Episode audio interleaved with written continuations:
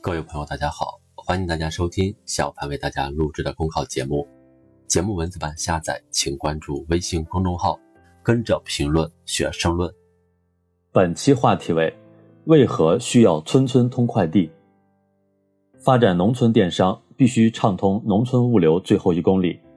不久前，一条历经六年自主研发的首条智慧物流快线，在广东茂名化州正式运营，主要承接当地快递接驳、产业扶贫、商品配送等业务。从试运营第一天运送八件快递，到今年四月份月运输量猛增到三千余件，持续增长的势头展现出物流畅通对农村电商的推动作用。在现场采访发现，智运快线有三个基站、低空索道。穿梭机器人、自来物仓配系统、中央智能监控系统等部分组成。在一侧的穿梭机装上蔬菜、香番、石榴等农产品，就能从村基站沿着索道快速驶向镇基站；而在另一头，另一架穿梭机从镇基站同步赶到村基站，吐出从全国各地寄来的一件件包裹。过去村民网购还得来回奔波，如今不仅购物更加方便。农产品出村也更加容易，手机上接到农产品订单，村民就可以马上去地里采摘，然后交给智运快线，由快线负责发往订购者，极大的节省了时间和精力。激发乡村经济活力，首先要解决的就是物流问题。现实中，农村物流往往体量大、货物重，但是单价低、数量小、频次少，收发地点分散，很多快递公司基于成本考虑。设点大多只到乡镇一级，快递到不了村，村里的农产品出不来，乡村物流堵在了最后一公里。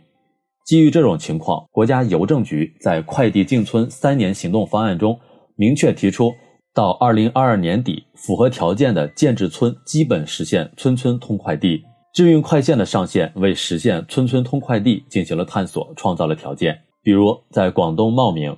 农村智慧物流快线以县为单位，构建起县、镇、村三级网络，实现一小时到货目标。可以说，本着投资省、建设快、占用资源少的原则，新型智能化、轻量化、小批量、多批次的运输系统在农村具备操作条件。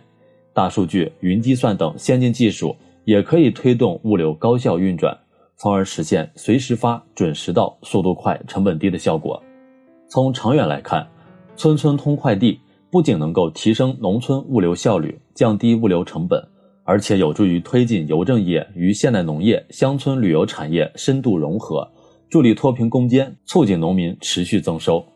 不久前，商务部办公厅、国家邮政局办公室发布关于深入推进电子商务与快递物流协同发展的通知，提出统筹电商、邮政、快递、交通运输等企业农村网络资源。